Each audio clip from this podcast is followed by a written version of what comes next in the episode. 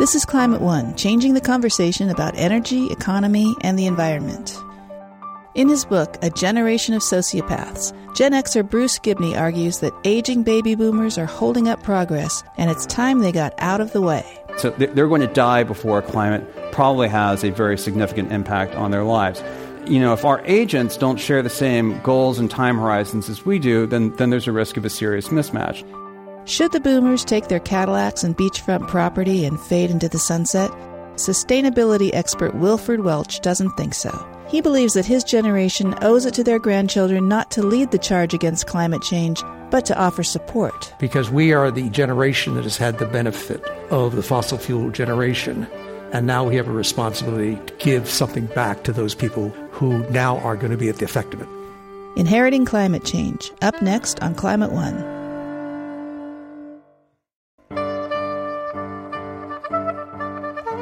Do the baby boomers owe millennials a clean planet? Welcome to Climate One, changing the conversation about America's energy, economy, and environment. Climate One conversations with oil companies and environmentalists, Republicans and Democrats are recorded before a live audience and hosted by Greg Dalton. Today on the program, Greg talks with leaders working across generations to educate people about the promise of clean energy and the perils of staying married to fossil fuels. We'll start things off with former venture capitalist Bruce Gibney. As a partner in the Founders Fund, Gibney championed the philosophy that startups should change the world, not just build a business. After leaving the company in 2012, Gibney turned to writing. His new book is A Generation of Sociopaths How the Baby Boomers Betrayed America. Here's our conversation about inheriting climate change. Welcome, Bruce, uh, you have a quote on the back of your book that I'd like to read, and uh, it says Boomers squandered the greatest inheritance in history and are shamelessly irresponsible about crises from entitlement to the environment. What do you really think? Tell us what you mean by that. Right. So, this is uh, mainly a description of boomer political culture and, and obviously the sort of standard culture that sort of uh, sort of underwrites the entire boomer political culture. So my argument is not about individual boomers, although there are probably some politicians who fall well within the DSM's description of antisocial personality disorder. So you can take your pick. New options have been added to the table. So there are a variety of uh, sort of indicators you can look for. So one of the questions is, can you have an antisocial society, right? So antisocial personality disorder is the DSM-5's name for what used to be called DSM being. I'm sorry, the Diagnostic and Statistical Manual of Mental Disorders. So in the in the particular inventory that, that, I was interested in, the antisocial personality disorder, you, you start you know, looking for a number of, of traits. So um, improvidence, sort of the, the inability to plan for the future. Um, lack of empathy, not caring about other people, let's say younger people, people who might be alive when there are no ice caps, that kind of thing. Um, hostility, uh, uh, you know, an inability to form lasting relationships, and, and, and, a whole sort of series of these things. And, and, sometimes these things sort of autocorrelate, and sometimes they don't. So what I did was I, I looked at boomer political culture, and we, we, do have fairly decent longitudinal data about, about the boomers, right? So I, I start the boom in 1940 um, for, for cultural reasons, they focus mainly on sort of white um, middle class boomers who had a fairly homogenous majoritarian experience, right? So the experience of minorities is radically different, and, and, in some ways they were just sort of affirmatively disenfranchised until 1965. Um, and then again after Shelby County. Um, so, you know, I, I, focus on that. We have a, a, long, you know, sort of long period of data, and, and I sort of look for um, behaviors that map onto the sort of the sort of syndrome. And um, for example, so, you know, like, and how, how are you going to, you know, demonstrate that people, you know, like, you know, generation is improvident? Well, we have the cohort savings data for people, you know, stretching in some cases back seven decades. So we, we know how, you know, people have behaved, um, and they've saved less and less. Um, and they've accumulated more and more debt. Some of those debts will be passed down. Now, not all the debts are financial, although there are quite considerable, and, and, I'll get to how that impacts the environment later on. You know, if you care about the environment, you actually probably should care about the national debt as well. And, and some of those debts are in, in, the form of, you know, quote unquote, deferred maintenance on infrastructure. That's just, that's just actually a liability. It's not deferred anything. It's just a, it's a pothole. Um, and, uh, you know, the, the creation of, um, you know, a vast and fairly useless penal regime. You know, so now we have human deferred liabilities that we're going to have to do something about.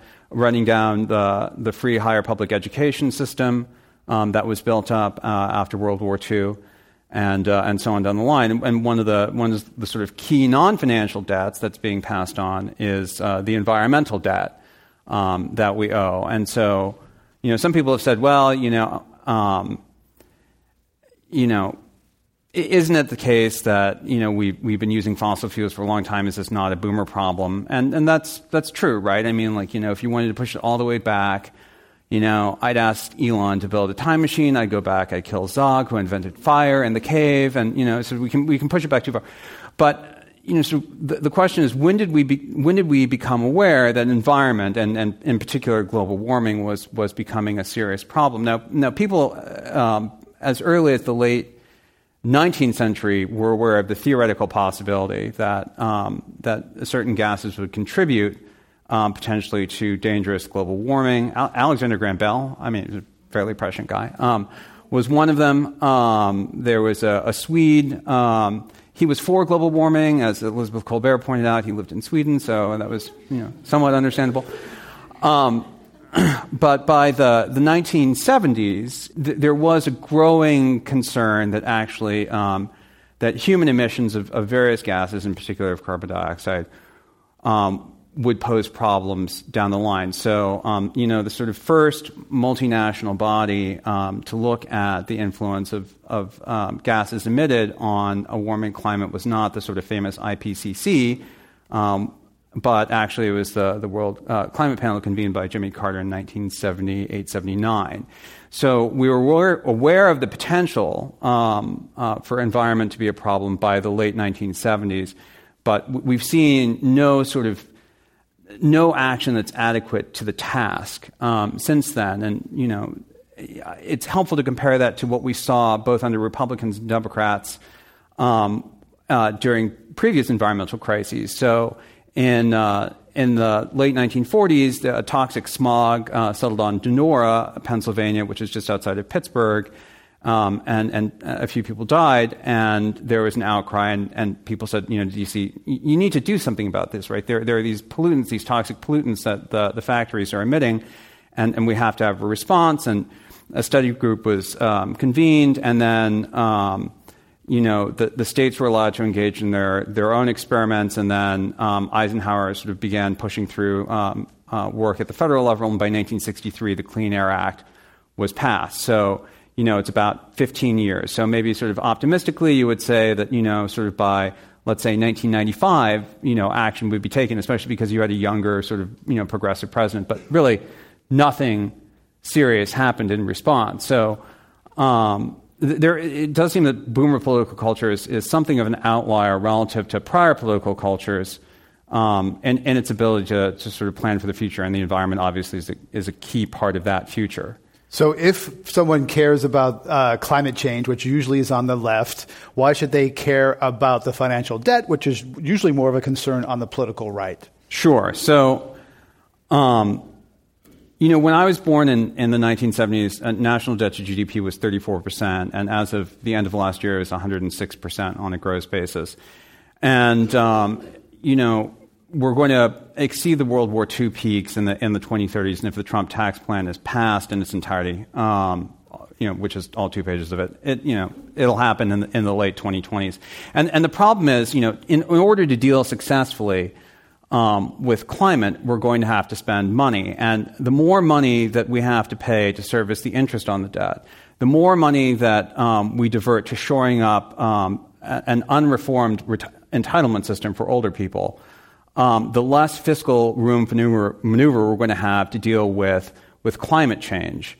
Um, so you know, it's, it's, it's very difficult. Like, it would have been very difficult when um, debt was about 120% of GDP in 1946 to go back and ask the United States to fight another war. They, they, you know, people were tired, people had died, they didn't want to pay for it. And if we find ourselves in the same position in the 2030s, you know, you, pe- people might respond, you know, we're, we're sort of fed up. We, we don't have the fiscal room. It's difficult enough to, you know, pay for a house, much less, you know, a public, edu- you know, uh, um, a college education. We just don't want to spend the money, and the problem will just, you know, um, compound. So we, we have fairly reasonable methods to address it now. We have the fiscal room to address it now. Um, we can either spend that money uh, on tax cuts or we can start spending on research and development. We can spend it on the environment. We can spend it on a whole host of other things that are important to everyone, but especially younger people. So, how would the Trump uh, plan for health care and for tax cuts affect this ability to address the climate debt and the financial debt?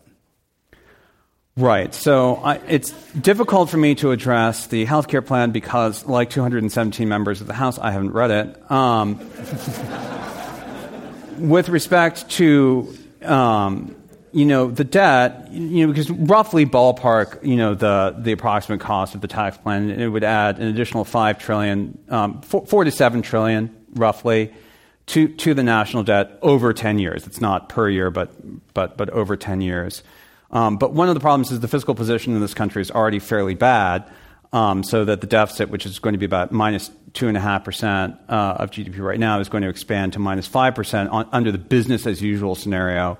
Um, but you know, within 10 years. So it's, it's, going to, it's going to take a bad problem and make it vastly worse. And we're going to, you know, we're going to end the 2020s in a much worse fiscal position. And that's exactly when, you know, people will, you know, want to make extremely expensive investments in climate. Now, in the end, those investments will be worth it, but it's, it's hard when you ask people, you know, um, and, and just to service the debt, you know, sort of, um, you know, I think the ha- highest marginal tax rate in the late 2020s, which is the rate that people who are not working, people who are under 50 today, will be paying. I think it's going to rise from 39.6. It will, it will subside briefly if, if the tax cut is passed, and then under reconciliation, then it will rise probably, my guess is to 54 to 58 percent at, at, the highest level, and, and, and that'll probably trickle all the way down through the tax tables, right? And so if people are already paying that much federally in taxes, now that's just the final rate, not the effective rate, but that's the, that's the one that people focus on. You know, and then they're asked to pay, let's say, a 5% climate surcharge there, there might be incredible political resistance. Whereas if you ask people to pay a 1% climate surcharge now, people might actually, you know, sort of get behind it, or at least younger people might get behind that. Uh, but you don't think that'll happen because still the boomers are in charge, and you think they should no longer be in charge. Yeah, so I think we have a principal agent dilemma. So just to be clear, the boomers are in charge. We have a boomer in the White House, as we have since since Clinton. You know, under, under my definition, which is more cultural, it was it was not clear that Barack Obama was a boomer. In fact, he actually disliked that label, which I think is fairly telling.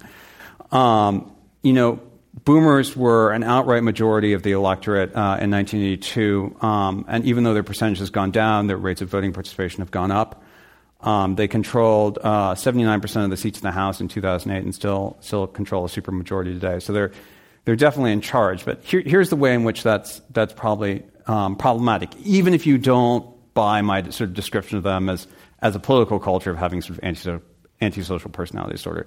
The reason why that's a problem is we have a principal agent dilemma. And the principal agent dilemma is, you know, if you, if you have someone who's, who's working for you, your attorney, your doctor, whatever, you, some, some fiduciary, you, you want them to be acting in your best interest and you want them to be able to see things from your point of view.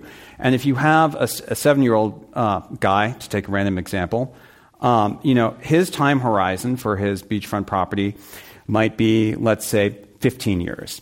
And in 15 years, it's probably fine to go around driving a Cadillac and you know and and to you know mine coal and and so on and so forth because within within that 15 year time frame of his own planning within that time frame of his own imagination it's not actually a problem for him.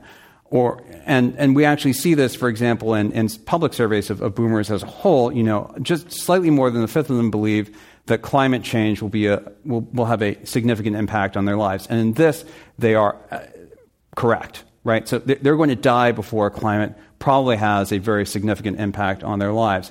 So as, as sort of our agents, right? So if we, the American people, are the principals, right? In theory, they work for us. If, you know, if our agents don't share the same goals and time horizons as we do, then, then there's a risk of a serious mismatch. So most people in Silicon Valley tend to be, well, there's a range. Of course, senior people at Google, et cetera, many boomers, Eric Schmidt, you know, born in what, 55, uh, but there's a lot of a generation of young entrepreneurs who fit the category you just described of 40 year olds who ought to be concerned about climate impacting them. Is that part of their consciousness and their business plan? Or do they think that their wealth will insulate them and they'll be okay because they can buy a place on the hill if their waterfront place gets inundated? Uh, they can buy many places on many hills. So that's, but um, you know, some some of them are concerned with the issue, um, right? So you know, we, we can question whether or not they're doing nearly enough, but there, there has, has been a trend, right, sort of towards like, um, you know, net zero on, on, on their data centers, right, trying to reduce their, their carbon footprint on their data centers and, and so on and so forth, you know, driving a Tesla for whatever, because of course the batteries themselves are made of completely non-toxic materials. That's you know, you know that's fine. It, actually, it's it's better to have a Tesla than to have you know like a 1972 Cadillac Eldorado. So that's good. But, um, but I think, you know, so for Silicon Valley, so environment is, is sort of like a quasi public good, much like national defense or the highways um, or foreign policy. It's, it's not something that you can ask even the most talented entrepreneur like Elon um, to go out and fix by himself. Now, he can make significant contributions to this, right? So, you know, electric cars are better than, again, the, the Caddy Eldorado, right? And um, you know he's built. You know he wants a backup biosphere on Mars in case we don't fix the climate problem. So he's you know, working on the rocket so that we can all escape.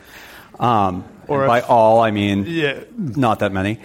uh, all who can afford, yes. I, am happy to offer you a friends and family discount.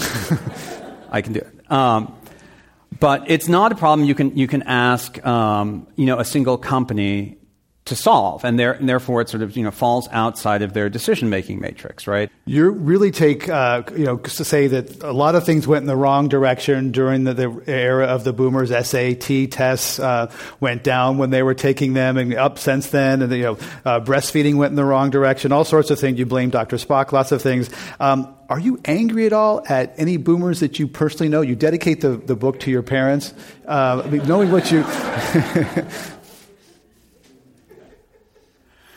Sure.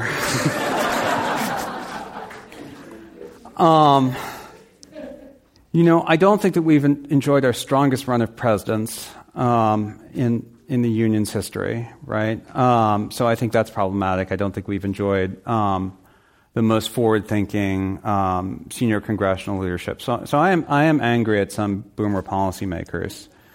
Um, at at individual boomers, sort of less so. Um, I do worry. I, I, you know, sort of, I am frustrated, and, and uh, you know, you know, it's been you know, 25 years of this. I'm not sure that people actually improve at age at age 70. Um, you'll find out, I guess. Um, so I'm not. Or, or maybe they just don't become radically different. Maybe they're just great to begin with. All right, but I, I, don't. I don't think they're going to become radically different. So I don't think we can expect a lot from the present political class, and I'd like to see them move on. I, th- I, think they're standing in the way of, of genuine progress. We're going to bring some boomers up here in a minute. If you're just joining us, I've been talking with Bruce Gibney at Climate One. He's the author of the new book, A Generation of Sociopaths How the Boomers Betrayed America. I'm Greg Dalton.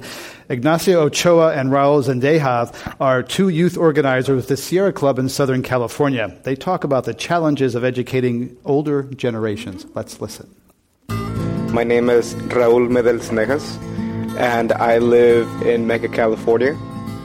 I am um, volunteering with the Sierra Club San Gorgonio chapter.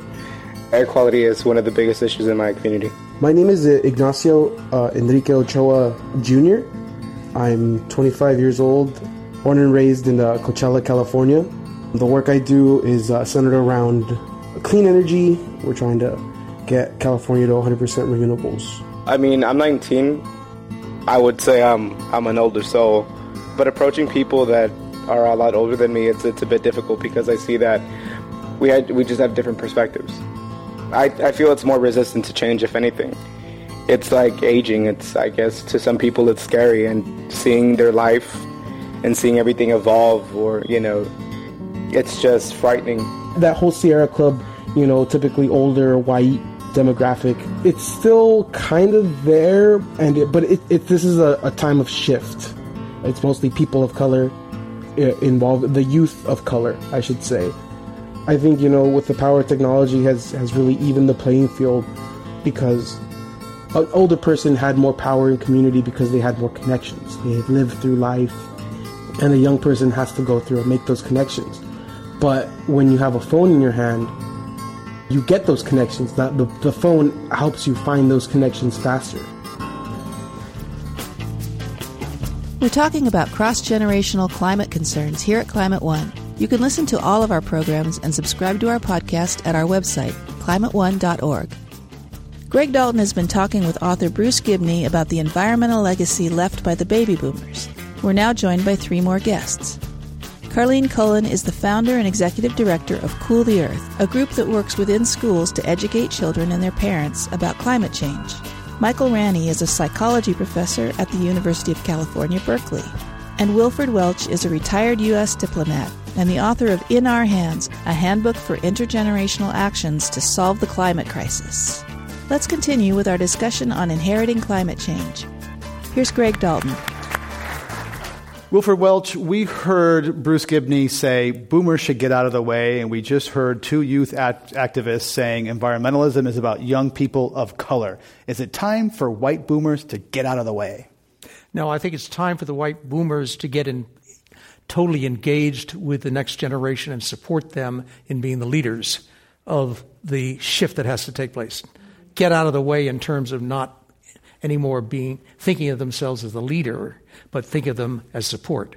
Because we are the generation that has had the benefit of the fossil fuel generation. And now we have a responsibility to give something back to those people who now are going to be at the effect of it. Carleen Cullen, you, like me, are at the tail end of the baby boom. Uh, and is it time for us to get out of the way? Time to hand over power to younger people? And interested in your thought there on, on youth of color being the future of environmentalism rather than kind of the, the white man in the woods. All right. Well, first of all, I am Gen X. Just for just to clarify that. oh, okay, depends on the definition, but okay. I, I, yeah, you know, just just barely beginning. Greg and I were talking earlier, and I said e- either way. But after hearing uh, that evaluation, I'm firmly in Gen X. Uh, so uh, you're, you're, in transition to a new generation. Okay, absolutely. Right. so you know, I have always felt since uh, starting in climate change that kids are the essence of what's going to change our generation, the boomers' generation, and eventually the planet. Uh, kids, white kids, African American kids, kids of color of every sort uh, around the world, they really understand. They're not limited by our expectations of fossil fuel use and how we drive and how we get around in the world. They come to it with these open eyes and being able to teach them um, that where does energy come from and how can we get clean energy, they can really drive their families to change and whole societies to change. Um, and I think that's essential. Michael Ranney, there's a view that the older boomers, we heard from Bruce Gibney and others, that, you know, older boomers, maybe they watch Fox News. They're the ones who uh, are not going to be affected by climate. They don't think to, to, want to address it. They don't want to pay the cost for something where they don't see the benefits.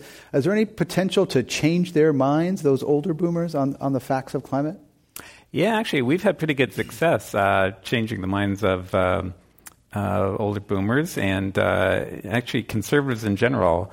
I'm an experimental psychologist by training, and I run experiments, randomized experiments, where we try different materials, and uh, we found five different ways to uh, decrease denial about climate change or increase acceptance of climate change in five minutes or less. And uh, it's true uh, even for conservatives, it floats all the boats. Uh, one of the key things is we tell people that uh, the information we're giving them is true. They can share with their family tonight, and there's no deception involved. And that turns out to be pretty critical, and they can look it up on Google later. So there's a lot of, uh, of, of possibilities. It's certainly the case we know demographically that older people do tend to skew more conservatively, and their ethnicity things involved as well. But I think fundamentally, there are uh, unfortunately a lot of younger people that aren't so down with climate change as well, although you know it's a correlational sort of thing. So don't give up on the boomers. They can be, they can come around on climate and engage as Wilford Welch has to be part of the part of the solution. Uh, Carleen Cullen, you're one of six, uh, one of seven children. You have some siblings in Texas who are t- uh, skeptical about climate and drive SUVs. How do those conversations go? Well, when they tell you that uh, they ask it, my husband, do you read the New York Times? And he says, sure. And they said, I wouldn't wipe, hmm, okay, we're on radio. I can't say the rest of that. But literally, they wouldn't touch the New York Times. So that's how, that's how far right they wouldn't are. Wouldn't wrap fish in it, maybe. Wouldn't yes. wrap fish in it. There you yeah, go. Okay. Uh, so, you know, the conversation, it's pretty much a non-starter, no matter how much scientific evidence there is.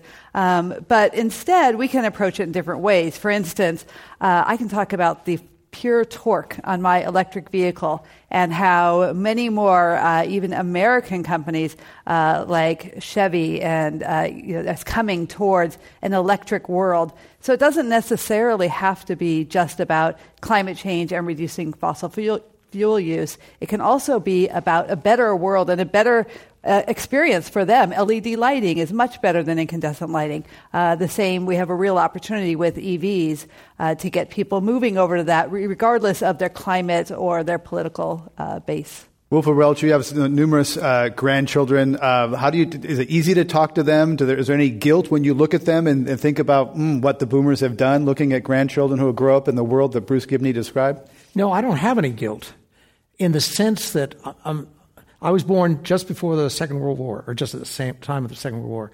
And I have benefited all those years from the fossil fuels that have created this more is better and economic growth at all costs kind of culture. Um, and there, so I don't even blame the fossil fuel industry. I say the fossil fuel industry created all of this wealth, and now its time has come and gone, and it should have gone earlier. Okay? So I think my responsibility with my grandchildren is, as I said earlier, to support them in this transition. And that's what is happening uh, in the United States now, in the fossil fuel industry declining, no matter what Trump says, and, and renewables are really taking off. So I'm, I'm hopeful for the future if we get our act together. And I want to be part of that solution. Bruce, give me your take on the fossil fuel industry going away. They're still very powerful. They still control a lot of members of, or influence a lot of members of Congress. Right. So coal is going away by itself, but um, due to market forces, largely. Right. Natural gas and oil are not. Right. So you know, on a BOE equivalent, a barrel of oil equivalent, the United States outproduces Saudi Arabia plus a few other Arabian Emirates combined. Um, and fracking is obviously, you know, so um, natural gas is to the extent you know the you know the transmission pipes aren't like leaching methane into the air and they're actually insulated and robust.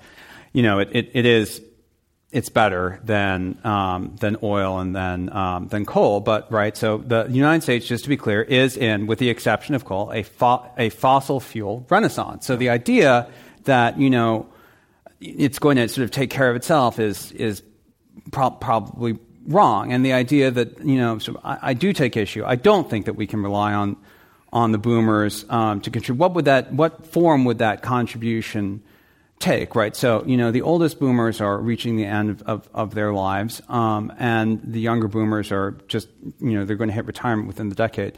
How, how will one sort of collect the, you know, many trillions of dollars required from the boomers, uh, you know, in order to make the appropriate investments, right? So if we're talking about like an unjust enrichment, right?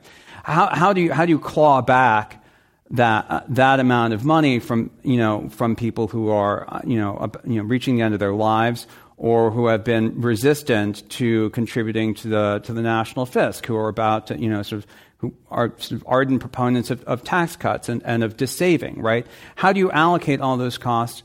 To the boomers. What, what contribution is this going to take over the relevant time frame of the next 15, 20 years? And, and if, if, if they are going to contribute, why haven't we seen meaningful contribution yet? Why was it that, you know, sort of CAFE standards took a hiatus between 1986 under Reagan and, and 2010? Where was that contribution, right? Carleen Cullen, uh, some of the earliest people that you've trained, you started at eight, now they're 18. Uh, you sense that there's some coming anger that we're hearing from, from Bruce Gibney among the generation as they awaken and they realize what we are leaving them? Yeah, so I think there's a, one of my great fears is that uh, this generation, the younger generation, will not only have to deal with the typical Freudian things that they go to therapy for about what their parents did, but now they're going to have to go to a climate therapist as well, wondering, you know, what did, were my parents thinking? Um, I see that a lot of the kids feel very empowered and they see the opportunity for change and they're not afraid to say so. And they're not afraid to say so in a certain way that's not combative because combative approaches can turn a lot of people off. Wilford Welch used to chair the board of the National Outdoor Leadership School, uh, which trains kids in backpacking in wilderness, kind of survival skills. Is that something that uh, you'd like to send your grandkids in case they need it in a climate disrupted world? Well, to give a plug to something else I've been the chairman of, Nature Bridge, which is right across here and is really doing the work that NOLS is not. I am NOLS is part of my soul, but NOLS is providing skills to climb Mount Everest.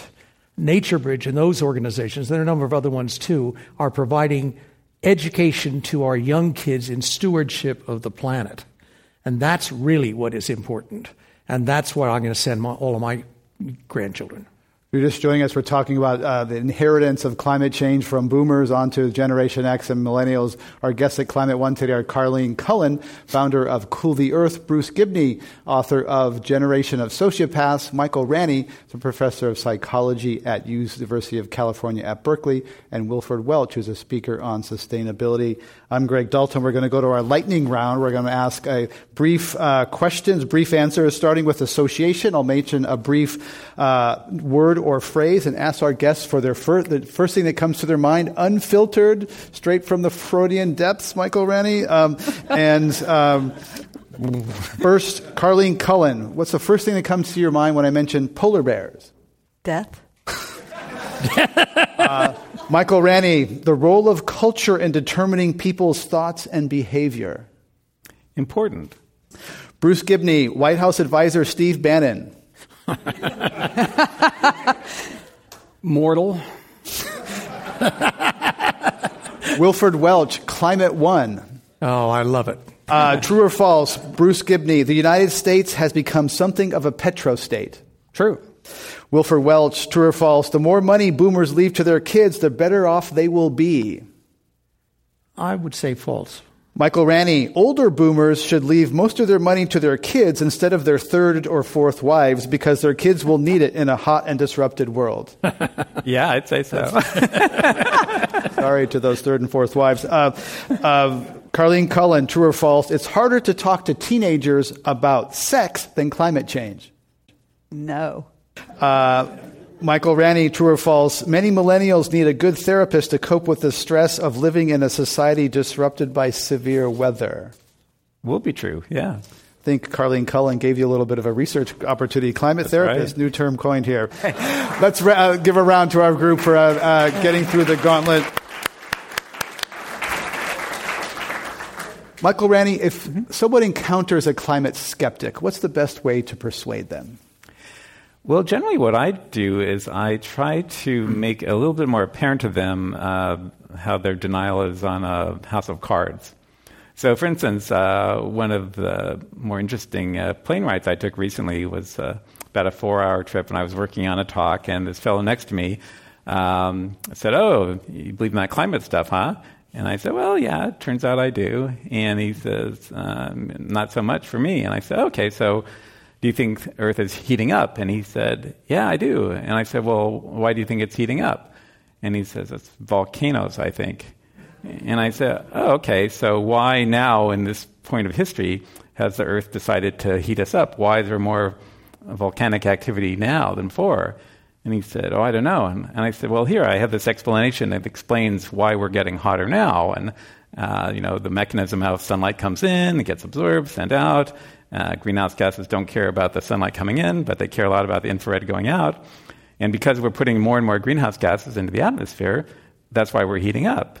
And my explanation does explain the change, and yours doesn't. So why would you believe your volcanic theory? And so uh, we went on for quite a while, and there were other reasons uh, that he denied it. Some of them, I think, were because of his business. He was connected to the fossil fuel industry. Some of it was denial, by the way. That's a great argument. Yeah. not that directly, but indirectly. Denial. He had three children, and I think he was afraid. You know, he was probably about 70, and I didn't think he wanted to imagine a, an Earth in which, you know, his kids and grandkids were going to be in this trouble. And so I think that was one of his reasons for denying it. And then also, he, as he, he was leaving, he said, and I don't like how political it's gotten, which is like the cultural part.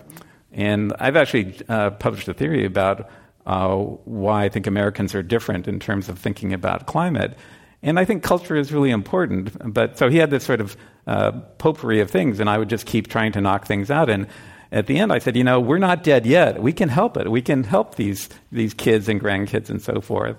And I, I think it's, it's interesting because every denier is a little bit different and they bring a different kind of uh, panoply of reasons. But usually, if you just keep knocking out the legs of the table, eventually, you know, I, I think if I get anyone on the on a desert island, even in Senator Inhofe, I could turn him within you know a week or two. Greg, can I can I Uh, sure, can I add to Cullen. Yeah. Um, so you know, I just play the what's worse game. You know, what's worse if you're wrong in your denial? What's worse if I'm wrong in my belief of climate change? And you know, pretty quickly, it uh, you just look at risks, and the risks of not believing in climate change and it being true are so over the top, so impossible that you really can't go back and say, well, I'm, you know, because I'm not 100% sure. They can't be 100% sure. But from my risk analysis, and if anybody goes down that path, that path, it's, uh, it's pretty clear which way that they need to go. Right. There's the old Steve, uh, Steve Schneider was a late founding father of modern climate science at Stanford. We all take fire insurance on our homes. This is kind of an insurance policy, uh, even if it proves out to be not as bad as some people project. Carleen Cullen, you've also had some run-ins with people, cops, and confrontation in places like Texas and also in the San Francisco Bay Area with your school program. So tell us about some of the resistance you've met trying to bring climate into the classroom. Sure. Uh, so my husband and I started this program about 10 years ago. And uh, when we started, the nomenclature of climate change and global warming really wasn't commonly used. People weren't really didn't know much about it at the time. Uh, and we started our program in Marin County, and even in uh, Novato, in northern Marin, there was North, north of San Francisco. north of San Francisco. Uh, there was an incident where a parent kept harassing uh, the principal, saying that you can't bring this program to the school, you can't teach the kids this uh, climate you know, science that's really not science at all. Uh, and it ended up being that she had to call the police because he started uh, harassing her at home. Uh, and so this ended up, uh, you know, in an arrest. Uh, and but it was true across the country. People, parents would come in with their laptops, uh, typically dads. Sorry, dads uh, and say, you know, this isn't true and here's why. Um, we were kicked out of a school in Texas, um, you know, camera crews, the whole deal, because uh, some of the some of the parents were up in arms that we were going to be teaching about climate science. But now, over the past four years, we go into schools in Kansas, we go into schools in the middle of the heartland of the country, and there is virtually no resistance at all. So really, it's changed significantly um, the the amount of acceptance about climate science, which is just fantastic. Wilford Welch. I think there are three ways that boomers may change their mind, these psychopaths that you talk about. Uh, one is their grandchildren, another is guilt that we talked about. And the third, I think, unfortunately, is the more likely, and that is something really bad is going to happen. That all of a sudden, as in cumulative terms over the next several decades, it's not going to be just Bangladesh that goes underwater. It's a lot of other things that are going to hit us very close to home and they're going to wake us up. So I, I think that unfortunately is going to have to happen for a lot of people to wake up. But then there's also there's a clear shift. There are a lot of people in this room that I know who are working. There are boomers, and they are making huge difference in terms of changing the conversation so that you can go to Kansas. We're talking about how to span the generation gap when it comes to climate change. This is Climate One, changing the conversation about America's energy, economy, and environment. You can listen to all of our programs and subscribe to our podcast at our website, climateone.org. Today, we're asking how baby boomers can engage with future generations in the fight against climate change. Our guests are Michael Ranney, professor of psychology at the University of California, Berkeley, author and sustainability expert Wilford Welch, Carleen Cullen, a former tech entrepreneur and founder of Cool the Earth, and author Bruce Gibney. Let's hear some questions from our live audience. Hi, my name is Noreen Nayar. Thank you so much for everyone. This has been very interesting for me. So, uh, I think a lot of people out there are feeling a bit of a conflict and a lot of confusion in regards to even the Keystone pipeline. We've seen a lot of really amazing policy shifts that we had in the past now go backwards. Uh, as uh, Michael said, you know, this is not maybe the perfect time for us to stay so politically correct when we're addressing situations that have a severely different messaging coming at us. So, as individuals who are currently leaders in the climate change space, how are you addressing um, shifting your message to deal with the situation that we are no longer in a place where we can talk in these PC terminologies around some of the most um, impactful things in our generation's Thank time? you. Thank you. Carleen Cullen. Great. Dying to answer that question. Uh, so the first thing is, um, like Bruce had mentioned, you know, consumerism. I am absolutely in favor of uh, consumerism and using it as a tool to advance our climate interests. Um, if we stop driving internal combustion engine vehicles, Keystone will not need to be built. You know, Europe is advancing in electric vehicles. I know they have lithium ion batteries, um, and there's toxic stuff in there. And not, they're not perfect, but the carbon footprint of all of us driving around in our gas cars is tremendous. It's just absolutely huge. So I look at it that we have this opportunity for Dakota and for Keystone. Uh, if we just make this radical shift to a better driving experience, this is not a sacrifice. Driving an EV is so much fun. They're just so fast and they're quiet and they're powerful.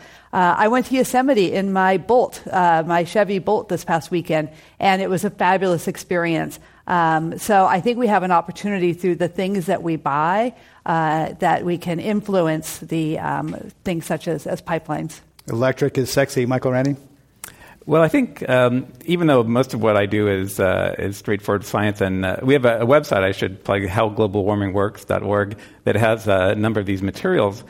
But really, one of the reasons I got into this was because I was concerned, like many of the panelists, and time is fleeting, and I think that one of the most important things you can do is hold uh, public officials accountable. Like one of the things that Bruce sort of brought up uh, in his book about people who only have a 15 year timeline. You can also remind people, including public officials, that even after they're dead, we'll be able to analyze what they should have done. you know, and you know, one of the reasons I do this is I don't want you know when I'm 95 in the nursing home to say, "Gee, you know, I only wish I would have done that," but you know, Netflix was so good. I think you know we we should remind people that even after they're gone, they will be accountable for what they haven't done for the for the next generation. And voting is a big way of of making change. Let's go to our next question. Welcome to Climate One. I was wondering, in a time where I think we're seeing an increase um, requirement on progressive policy change being made at the state level before it can get national consideration, uh, if you thought it was a, a, realistic goal to get majority state policy change to move policy conversation to the national stage, uh, or if you, you thought that uh, we would have to take a, a, I guess, a different path to uh, national policy change. Bruce Gibney, states are the incubators of democracy. Yeah, well, there are like four states um, that that are the incubators. So you know, when California decided that it was it was going to have you know reasonably robust emission standards because it, it is such a large economy, you know, Detroit just basically had to follow along. Um, Texas was in the same position with respect to um, textbooks um, because it was a large unitary buyer of textbooks and it bought on behalf of several other states. And so that drove part of the curriculum, and you know what the results are on that. So there are some states that are able to drive, because of their size, um, uh, national policy because there, there is no choice. You can't ignore them as a market. Uh, you know, uh, but, the, but for many other things, you know, sort of th- there is no substitute for um, for national action. And, and, unfortunately, with climate, this is, this is even harder, right? Because not only do you have to corral all the states into national action, but you have to corral all the nations or all the sort of meaningful nations. Again, there are probably like four that really matter in, into, um, into meaningful action. So, um, so, so it's challenging. But again, this is, this is where I think the principal agent thing comes, comes in. If you have principles who are aligned, with uh, with the long term you know needs of their populations that that does tend to work out better. Next question, welcome. Um, so I think Carleen mentioned uh, if you just uh, start knocking the legs of the stool, you'll eventually convince them. And Michael mentioned that there were five uh, psychological ways that you can most effectively convince somebody about climate change. What, what's your advice on how to talk to people about these things? Michael Ranney. So, one of the things that is uh, pretty effective is pointing out that people don't know the mechanism. It turns out 0% of Americans know the mechanism of global warming, even at like a 35 word level and even many of my colleagues and so forth. And the reason a mechanism is important is because it's a kind of tiebreaker. That is, if you have Rush Limbaugh and you have Rachel Maddow yelling, it's happening, it's not happening, but you don't have the meat on the bone, you know, in the way that you would um, perhaps understand how a toilet works, uh, you really can't move forward in terms of, of understanding that. Also, like, uh, statistics are very powerful. Like, one of the statistics we use that others haven't really conceived of before is we ask people for every 100 record colds that occur in the United States, how many record uh, highs are occurring? And so if you think that, well, it's not really happening, you think there's just 100 record highs to 100 record colds, it turns out there are 204, 204 record highs every year for every 100 record lows. So you can see what the, what the direction is of, of our temperature, even in the United States. So there are things like that. You can compare the, the graph of the stock market over time with a graph of temperature over time.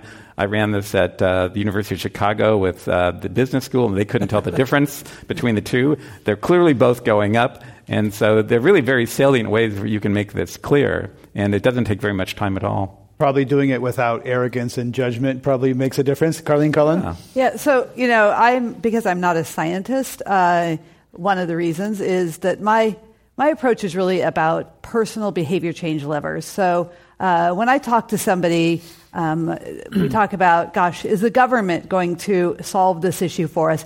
We all know certainly with this administration it's not going to solve it. Uh, and even under Obama's administration, um, it was pretty clear that we didn't have a Congress that was going to be open to advancing real legislation because of the political divide. Uh, then we have technological solutions, and those are advancing, but we need consumers to adopt uh, those those solutions. So what are we left with? We're left with holding up a mirror, looking in it, and saying, "I have to be responsible for this." And what are the mechanisms? As an organization, we look at this and we say, "What are the mechanisms that we can use to help people make those behavior changes?" Because behavior change is really hard.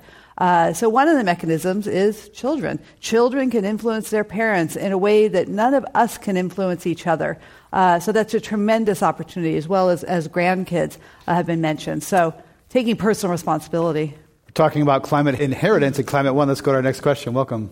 Hi, my name is Betsy Rosenberg, and I'm a baby boomer right in the middle. My obsession is where's the media? My industry, broadcast news. And I believe that Fox perpetuating climate denial is a big part of the problem.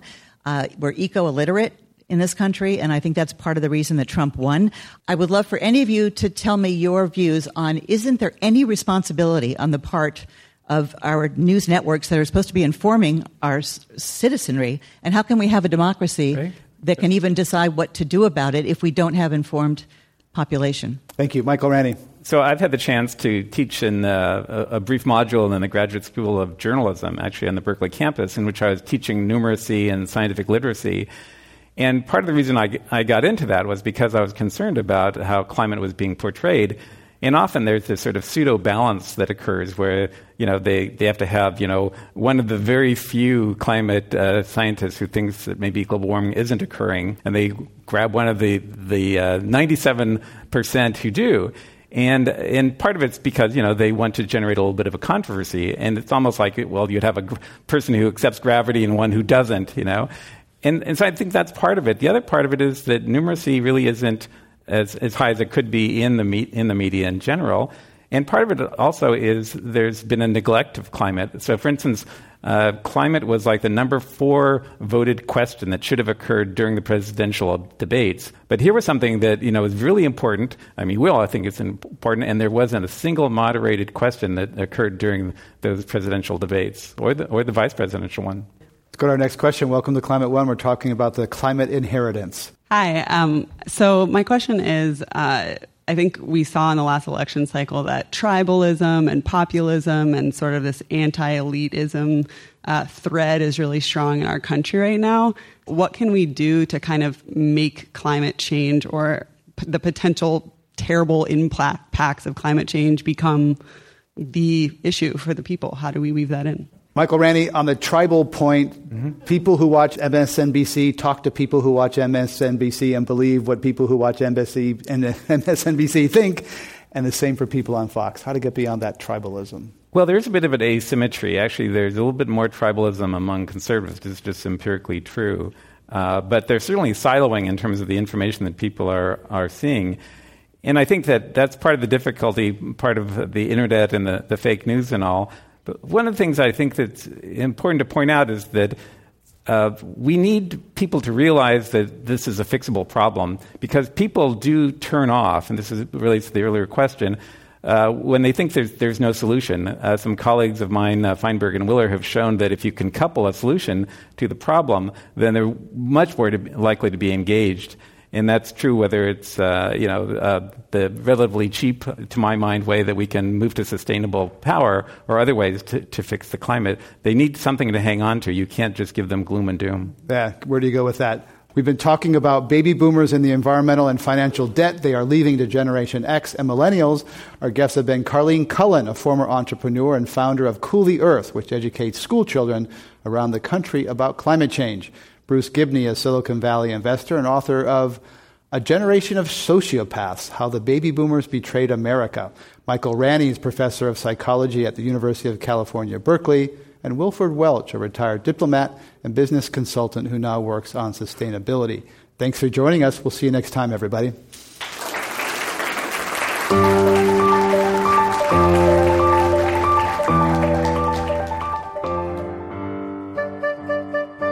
Listening to Inheriting Climate Change What Will Boomers Leave Behind? A Climate One program hosted by Greg Dalton. To hear all our Climate One conversations, subscribe to our podcast at our website, climateone.org, or at iTunes, Stitcher, or wherever you podcast.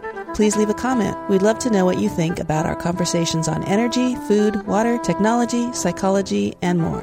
Please join us next time for another conversation about America's energy, economy, and environment.